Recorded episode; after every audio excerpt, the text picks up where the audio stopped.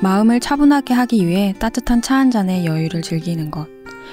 일주일에 한 번 나를 위한 꽃을 사오는 것. 나를 위한 playlist를 만들어 두고 상황에 맞는 음악을 듣는 것. 음악을 들으며 글을 쓰는 것.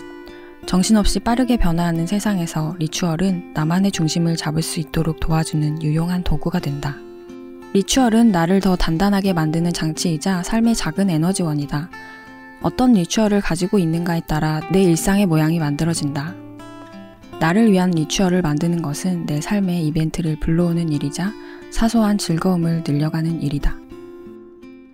책 오늘도 ritual, 음악 나에게 선물하는 시간에 프롤로그 중 한 대목을 읽어드렸습니다. 2022년이 시작한 지 얼마 안 된 것 같은데 벌써 2월도 끝나가고 있네요. 여러분, 신년에 계획한 일들은 잘 실천하고 계신가요?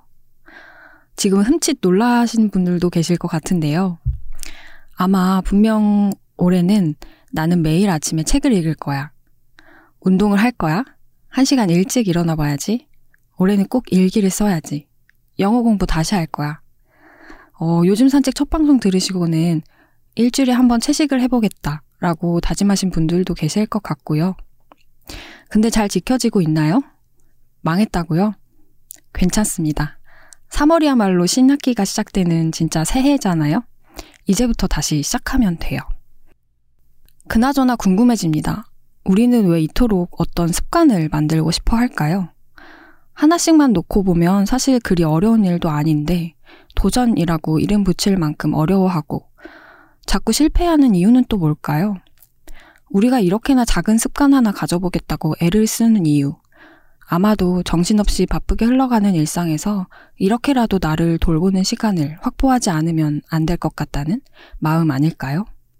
특히나 요즘처럼 많은 것이 빠르게 바뀌고 일희일비할 일이 커지는 일상일수록 흔들리지 않게 잡아줄 나만의 장치 하나쯤 만들고 싶다면 오늘 방송을 끝까지 들어주세요. 오늘은 ritual에 대해서 이야기해 볼게요. 예스24가 만드는 책읽아웃은 수요일마다 이혜민의 요즘 산책, 목요일과 금요일에는 황정은의 야심한 책과 오은의 옹기종기가 격주로 방송됩니다.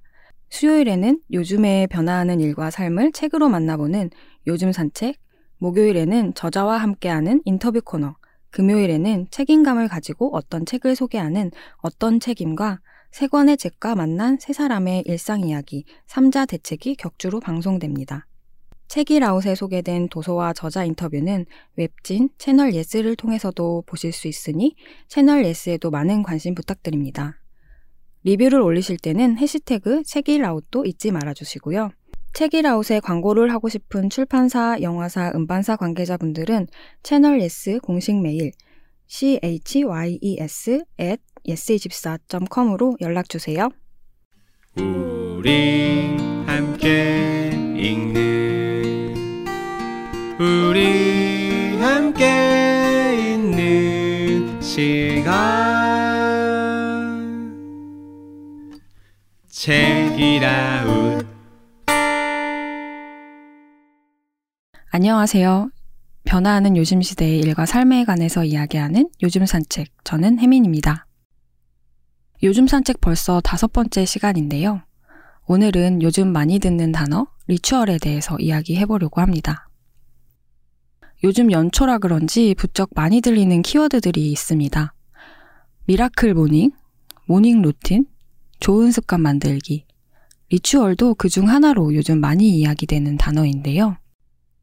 ritual이란 일상 속에서 세상의 방해로부터 나를 지키는 어떤 일상적인 의식을 이야기해요. 이 이야기를 해보려고 여러 책들을 살펴봤는데요. 사실 ritual을 이야기하는 바이블 같은 고전들도 있고 성공한 사람들의 ritual이 담긴 책도 있지만 저는 역시나 오늘도 우리 주변 제 또래의 경험담이 담긴 책을 들고 왔습니다. 오프닝에서 읽어드린 오늘도 ritual 음악 나에게 선물하는 시간 이라는 책은 제목에서 예상하시는 것처럼 음악을 ritual로 삼고 살아가고 있는 한 친구의 이야기인데요.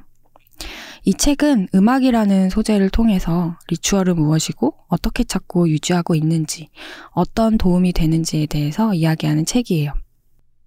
저는 이 음악이라는 자리에 각자가 생각하는 다양한 자신만의 리추얼을 대입해 볼 수도 있겠다 싶더라고요. 리추얼을 대하는 태도나 방식에 대해서도 힌트를 얻을 수도 있을 것 같고요. 이 책을 선택한 이유 중 또 하나는 이 책을 쓴 정혜연님의 재미난 이력 때문이기도 해요. 온라인상에서 융이라는 닉네임으로도 활동하고 있는 혜윤님을 저는 제가 운영하고 있는 유튜브 채널에서 몇 년 전에 인터뷰를 하게 되면서 처음 만나게 되었는데요. 잠시 저자인 혜윤님에 대해서 소개를 해드릴게요. 저도 다양한 일을 하는 엔잡러라고 첫 방송에서 말씀을 드렸는데 혜윤님도 만만치 않습니다. 우선 지금은 프리랜서 마케터이자 작가로 활동하고 있는데 그 전까지 퇴사를 6번이나 했다고 해요. 책에서도 소개되지만 취미도 많고 꿈도 많은 사람이라 예전에는 그리 좋은 시선을 받지는 못했다고 합니다. 그래서 스스로 불안하기도 했지만 어느 날 모든 것이 되는 법이라는 책을 보고 자신과 같은 사람들을 다능인이라고 부른다는 걸 알게 돼요. 그리고 지금은 자신처럼 이것저것 하고 싶은 게 많은 다능인들의 커뮤니티, 사이드를 만들어서 운영하고 있기도 합니다. 지금은 일주일에 1회 출근하는 회사도 다니면서 또 다양한 팀들과 협업해서 여러 가지 일을 하고 있고요. 그런 걸 보면서 저도 비슷한 입장이다 보니까 더 궁금해지더라고요. 이렇게 관심사도 많고 다양한 일을 하는데 어떻게 일과 생활의 균형을 잘 잡고 있을까? 자칫 엔잡러의 삶이라는 게 일상이 무너지기가 쉽잖아요. 저도 일을 워낙 좋아하기도 하고 또 지금은 좋아하는 일을 다양하게 하려다 보니까 오히려 내가 만든 그 일에 치여서 허덕일 때도 많거든요. 그래서 혜연님과 인터뷰를 하면서 물어봤죠. 일상을 무너지지 않게 해준 게 뭐였냐고요. 혜연님은 독립해서 살게 되면서 매일 혹은 주기적으로 하는 아주 사소한 자신만의 루틴들이 생겼는데 그것들이 자신을 더 단단하게 만들어준 장치였다고 말해요. 자칫하면 흐트러질 수도 있는 일상을 그 리추얼들이 시스템처럼 잡아주는 역할을 했다는 거죠. 아침에 일어나서 물을 한 잔 마시고 이불 정리를 한 다음에 음악을 들으면서 글을 쓰는 게 아침 루틴인데요. 그와 더불어서 매일은 아니지만 자주 자신이 좋아하는 취미 같은 일들도 리추얼이라고 이야기를 해요. 식물을 키우는 일이라든가 일주일에 한 번 나를 위한 꽃을 사서 꽂아놓는 일, 피아노를 연주하고 칵테일을 만드는 취미도 리추얼이고요. 요가나 달리기도 포함돼요. 매일 하지 않아도 내 삶에 내가 만들어낸 반복적인 행위라면 무엇이든 리추얼이 될 수 있다는 거예요. 역시 다능인답게 리추얼도 참 다양하죠? 이런 아주 사소한 일들이 자신이 길을 잃지 않게 마음을 잘 보살피도록 도와주고 내가 하고 싶은 일들의 원동력이 되어준다고 이야기하더라고요. 이런 걸 할 때는 에너지를 쓰는 게 아니라 에너지를 받는 시간이라는 거죠. 이 책은 그런 혜윤님의 다양한 리추얼 중에서도 음악이라는 주제로 이야기들을 묶어낸 책이에요. 알고 보니 내가 나를 만난 그 모든 시간에 항상 음악이 흐르고 있었고, 그냥 좋아서 내 일상에 자연스럽게 녹아있던 음악이 나 자신을 알아가는데 핵심적인 역할을 했다는 것을 깨닫고 이 책을 쓰게 된 거죠. 여러분에게도 이런 나 자신을 알아가는데 핵심적인 역할을 하는 일이 있으신가요? 아직 떠오르지 않는다면 오늘 제가 들려드릴 이야기를 좀 더 들어보시면서 같이 찾아보시면 좋을 것 같아요. 그리고 일단 이번 책도 정말 예쁩니다. 저는 제가 콘텐츠를 만드는 사람이라 그런지 어떤 이야기를 담아내는 그릇과 인상도 참 중요하게 생각하는데요. 직접 만들기도 하다 보니까 표지와 편집 디자인도 유심히 살펴보는 편이고요. 근데 저는 이 책을 처음 받고 깜짝 놀랐던 기억이 나요. 일반적인 책과는 좀 다른 느낌이었거든요. 제가 가장 좋아하는 콤팩트한 사이즈에 가벼운 재생지를 쓴 것도 좋았지만 가장 큰 차이점은 책 등이 아닌 책 배 부분이 형광 그린색으로 입혀져 있고 책 모서리도 둥글게 깎아 놓았다는 점이었어요. 성경책이나 노트 같은 데 많이 쓰는 후가공인데 이렇게 책에 쓰이니까 마치 누군가의 노트, 다이어리를 집어든 느낌이더라고요. 특히 코팅되지 않은 표지에 손드로잉으로 자유로운 선율에 몸을 맡긴 사람이 그려져 있는데 보자마자 혜윤님의 일상이 머릿속에 그려지는 것 같았어요. 실제로 이 책에는 음악이 자신의 ritual이 되기까지 경험한 다양한 일화들이 생생하게 기록되어 있어요. 혜윤님은 이 책을 아주 오래전부터 기록해둔 글을 모으고 다시 꺼내보면서 썼다고 하는데요. 그 글을 쓸 때도 언제나 음악이 흐르고 있었겠죠? 책 속에는 당시 들었던 음악들이 책 곳곳에 QR코드로 들어가 있어서 함께 들으면서 그 분위기에 흠뻑 취해볼 수도 있습니다. 그렇다면 리추얼 대체 어떻게 만들어지는 걸까요? 멀리서 찾을 수도 있지만 언제나 힌트는 가까이 있습니다. 혜윤님은 새로운 걸 들일 수도 있지만 이미 내가 하고 있는 것을 의식적으로 또 주기적으로 하면 ritual이 될 수 있다고 말해요. 혜윤님의 ritual은 책 제목에서도 알 수 있듯이 음악이었어요. 처음엔 자신도 음악이 자신의 ritual이란 사실을 인지하지 못하고 있다가 음악에 관한 온라인 ritual 프로그램을 운영해달라는 제안을 받으면서 음악이 항상 자신의 일상 한편에 자리하고 있었던 ritual이라는 사실을 인지했다고 해요. 혜윤님이 제안하는 음악 ritual 방법은 이렇습니다. 첫 번째, 아침에 일어나 물을 마시고 이불을 정리한다. 두 번째, 테마나 무드에 맞춰 내가 원하는 음악을 찾아 듣는다. 세 번째, 음악을 틀어준 채 자유롭게 글을 써본다. 네 번째, 음악과 글을 채팅창에 공유한다. 굉장히 간단하죠? 리추얼이라는 게 엄청나게 특별한 게 아니라는 걸 알 수 있는 대목이에요. 이불 정리와 물 마시기는 정말 쉬운 1분도 걸리지 않는 일이지만 작은 성취감을 갖게 하고 나를 위해 좋은 일을 했다는 만족감을 동력 삼아서 다른 리추얼까지 잘 이어서 할 수 있게 해주는 장치라서 꼭 한다고 해요. 이 이불 정리를 또 우습게 볼 게 아닌 게 타이탄의 도구들이라는 책을 보면 각계각층의 성공한 사람들이 하는 승리하는 아침을 만드는 다섯 가지 의식이라는 대목이 나와요. 하루의 첫 60분을 어떻게 보냈느냐가 그 이후의 12시간 이상을 결정한다는 거예요. 그 중 가장 먼저 등장하는 것이 바로 이 이불 정리입니다. 이것의 핵심은 뭐 어떻게 깔끔하게 정리를 했느냐가 아니고 내가 직접 통제할 수 있는 일이라는 것에 있어요. 세상에는 나를 간섭하고 기분 나쁘게 만드는 일들 투성이지만 내 힘으로 제어할 수 있는 일이 적어도 한 가지는 있다는 게 삶에 생각보다 큰 위안과 도움을 준다고 해요. 아무리 형편없는 하루를 보냈더라도 아무리 슬픈 일이 벌어지더라도 이불 정리는 할 수 있잖아요. 혜윤님의 리추얼은 딱 이런 논리와 맞아 떨어지는 것 같았어요. 그리고 혜윤님의 리추얼에서 제가 가장 좋다고 생각했던 건 두 번째 순서인 음악을 듣는 시간입니다. 음악을 배경에 깔아두고 뭔가를 또 하는 게 아니라 우선 오늘의 기분이나 상태에 맞는 음악을 직접 선택한 뒤에 집중해서 들어보는 시간을 만든다는 점이에요. 그 시간만큼은 여행을 떠나온 거라고 상상해보라고 말하는 대목이 저는 좋더라고요. 오늘 하루도 어김없이 바쁠 거고 정신 없을 거지만 지금 내가 좋아하는 음악을 듣는 순간만큼은 오롯이 나를 위해 쓰는 시간이란 것을 인지하라는 거죠.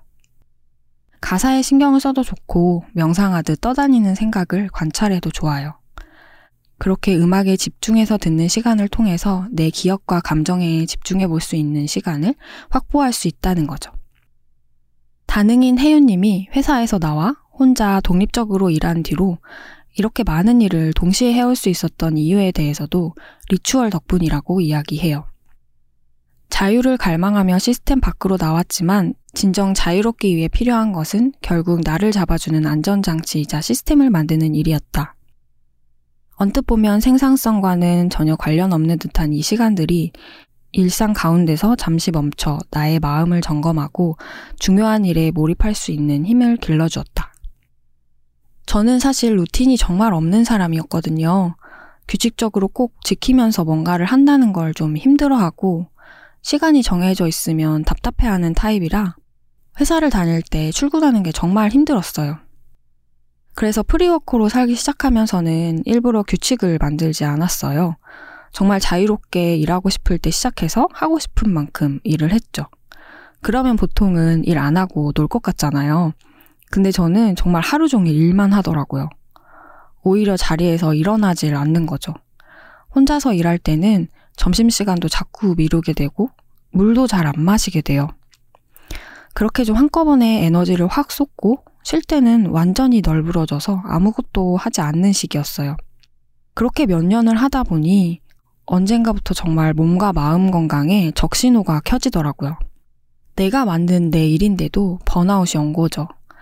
그때부터는 일부러 명상을 배우러 다니기도 하고, 달리기도 해보고, 물 마시기 챌린지를 해보기도 했는데, 번번이 실패하긴 했지만, 나를 잡아줄 무언가가 필요하다는 사실을 인지하기 시작했다는 게 중요했던 것 같아요. 그리고 요즘은 어느 정도 루틴이 만들어진 것 같아요. 제가 오늘 주제와 비슷한 주제로 저희 채널에서도 지난달에 인터뷰 프로젝트를 진행했는데요. 크리에이터 이현님을 만나서 얻은 힌트가 하나 있는데, 혼자 일하는 사람은 일하는 나를 자신에게 소속된 대표님이라고 생각하고 극진히 대하라는 거였어요. 내가 뭐가 불편한 게 없는지 살피면서 아침에 잘 일어날 수 있게 해도 좀 보여드리고, 추위를 잘 타면 옷도 좀 챙겨드리고 하면서요. 그래서 지금은 좀 그렇게 하려는 편이에요. 요즘에는 오전에 일찍 일어나서 되도록 저에게 중요한 일들을 먼저 하려고 해요. 우선 눈 뜨자마자 속이 좀 좋지 않은 저에게 양배추즙을 대령합니다. 그리고 요가 스트레칭을 30분 정도 해주고요. 그 다음부터 글을 쓴다거나 내 콘텐츠를 기획하는 일을 해요. 그리고 10시가 넘어가면 나를 방해하는 연락들이 오기 시작하잖아요.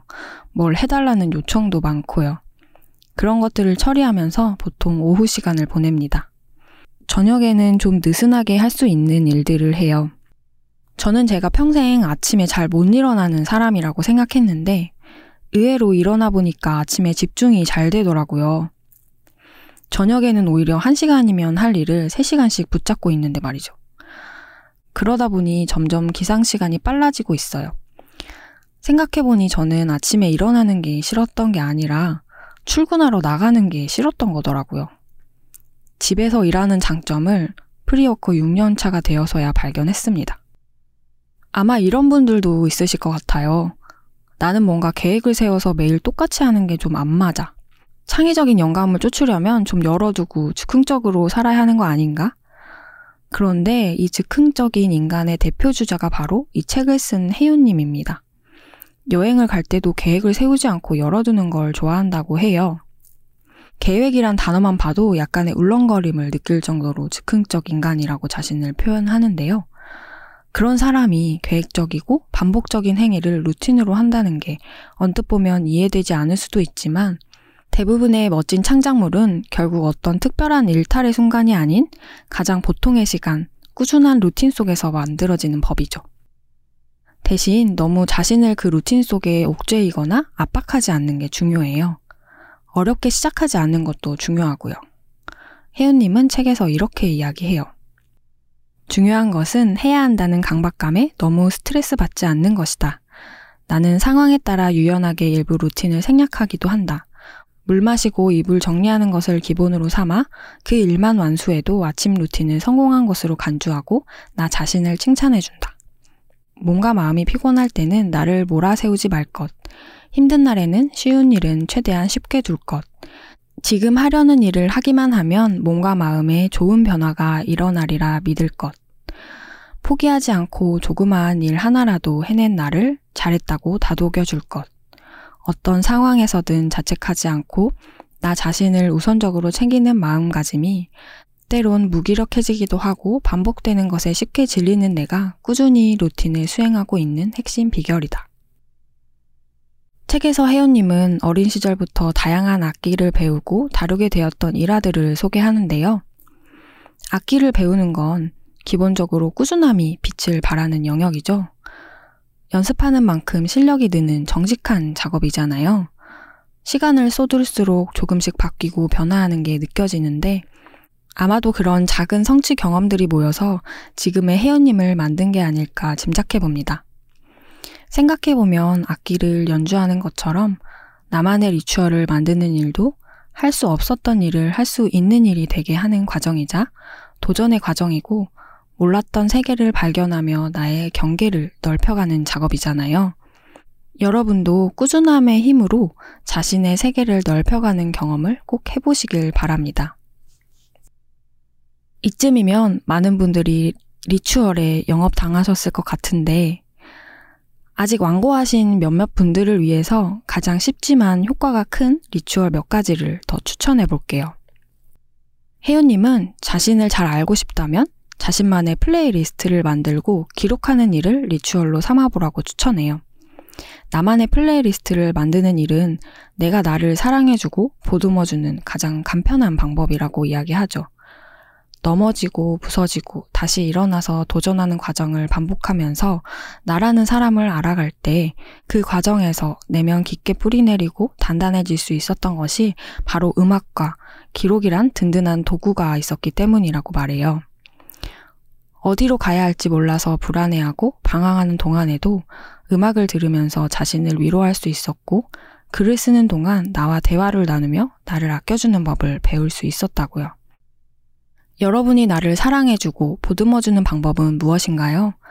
나도 나를 도무지 모르겠고 어떻게 살아야 할지 모르겠을 때 우리에겐 어쩌면 어떤 효율적인 방법이나 해결책보다는 돌아가는 시간이 필요할 수도 있어요. 책에 이런 문장이 나옵니다. 우리는 더 많은 시간을 확보하기 위해 노력한다. 제품이나 서비스를 이용할 때 속도가 빠를수록 좋아한다. 아이러니한 건 시간을 아끼기 위해 빨리빨리 하는 모든 것들이 오히려 시간을 놓치게 만든다는 점이다. 수고스럽게 시간을 들여야만 하는 아날로그에는 디지털이 주지 않는 분명한 낭만이 있다. 효율적으로 시간을 보낼 때보다 낭만적으로 시간을 낭비할 때 시간을 잘 쓰고 있다는 생각이 든다. 비유적으로 낭비라고 표현했지만 사실 그 시간이 쌓이면 오히려 단단하게 내 일상을 지지해주면서 내 본업에도 분명히 더 좋은 영향을 미칠 테니까 사실 리추얼을 하는 시간은 장기적으로 보면 낭비가 아니라 시간을 버는 일이라는 생각도 듭니다. 책 초반에 혜윤님이 버닝맨이라는 특별한 행사에 참가했던 일화가 나와요. 버닝맨은 미국의 한 사막에서 일주일간 서로 모르는 수만 명의 사람들이 모여서 실험적인 공동체를 만들어 생활해보는 행사인데요. 그곳에서 리추얼의 힘에 대해 처음 느꼈던 순간을 이야기해요. 아무것도 정해져 있지 않은 곳에서 처음 만난 사람들끼리 만든 어떤 의식들을 하면서 서로를 위로하고 마음가짐을 바꾸는 멋진 경험을 했던 거죠. 그리고 알게 됩니다. 그런 특별한 상황이 아니더라도 우리는 일상의 작은 리추얼들을 통해 매일 그런 경험을 자신에게 선물해 줄 수 있다는 것을요. 우리는 일상의 신비로움을 의도적으로 늘려갈 수 있다. 내가 나와 약속을 만들고 이 시간이 나를 위한 선물이라는 믿음을 가지고 그 약속을 지켜나간다. 리추얼은 우리의 의식을 부드럽게 깨우며 물 위에 반짝이는 윤술처럼 삶의 평범한 순간들을 비춘다. 이토록 작은 믿음 하나가 삶의 긍정적인 변화의 물결을 일으킬 수 있다는 사실이 찬란하게 아름답다. 오늘 요즘 산책은 오늘도 ritual 음악 나에게 선물하는 시간을 읽어보면서 ritual에 대해 이야기해봤는데요. 여러분의 ritual도 궁금해지네요. 방송 들으시고 새롭게 찾은 나만의 시간이 생겼다면 그 이야기도 꼭 댓글로 들려주세요. 다음 주에는 상우님과 함께 ritual을 만드는데 도움을 얻을 수 있는 책과 도구들을 좀 더 소개해 볼게요. 지금까지 요즘 것들의 일과 삶을 책으로 산책해보는 방송 요즘 산책 함께 해주셔서 감사합니다. 저는 혜민이었습니다. 그럼 다음 산책 때 만나요. 안녕.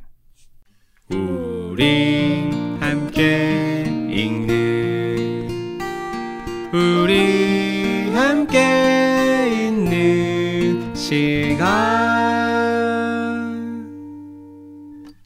책이라